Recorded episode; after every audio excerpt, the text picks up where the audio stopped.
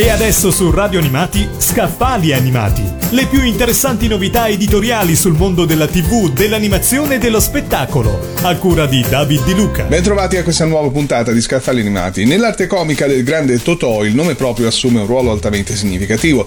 D'altra parte il principe Antonio De Curtis aveva un vero e proprio culto della genealogia e dell'araldica e il desiderio di ostentare le proprie origini principesche. Di questo parla il volume che vi presento oggi. Questo nome mi è nuovo, Quisquili e Pinzillaccheri onomastiche onomastiche nella lingua del sommo Totò, curato da Enzo Caffarelli e pubblicato dalla società editrice romana.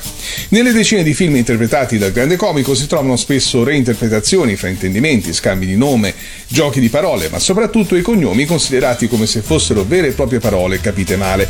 Chi non ricorda lo sketch del vagone letto con l'onorevole Trombetta o i pasticci onomastici dei cugini Posa la quaglia e Posa la quaglia quando devono testimoniare in tribunale per entrambe le parti avverse? Chi non conosce gli sguardi torvi fra gli impiegati Infatti guarda la vecchia e collabona a proposito delle rispettive mogli, o nel film I ladri, il malcapitato di turno, il cui cognome è la nocella, ma di battuta in battuta diventa la noce, la fico secco, la peretta, la nocchia, la finocchia, la melona, la tortola, nocciolina e infine ortolani.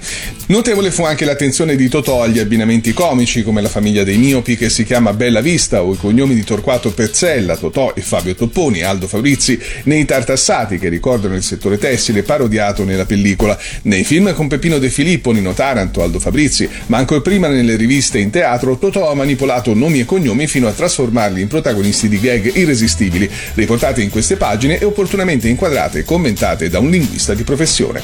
Abbiamo parlato di Questo nome mi è nuovo, Quisquili e Pinzillacchere onomastiche nella lingua del sommo Totò, curato da Enzo Caffarelli e pubblicato da Società Editrice Romana. Avete ascoltato Scaffali Animati le più interessanti novità editoriali sul mondo della TV, dell'animazione e dello spettacolo, a cura di David Di Luca.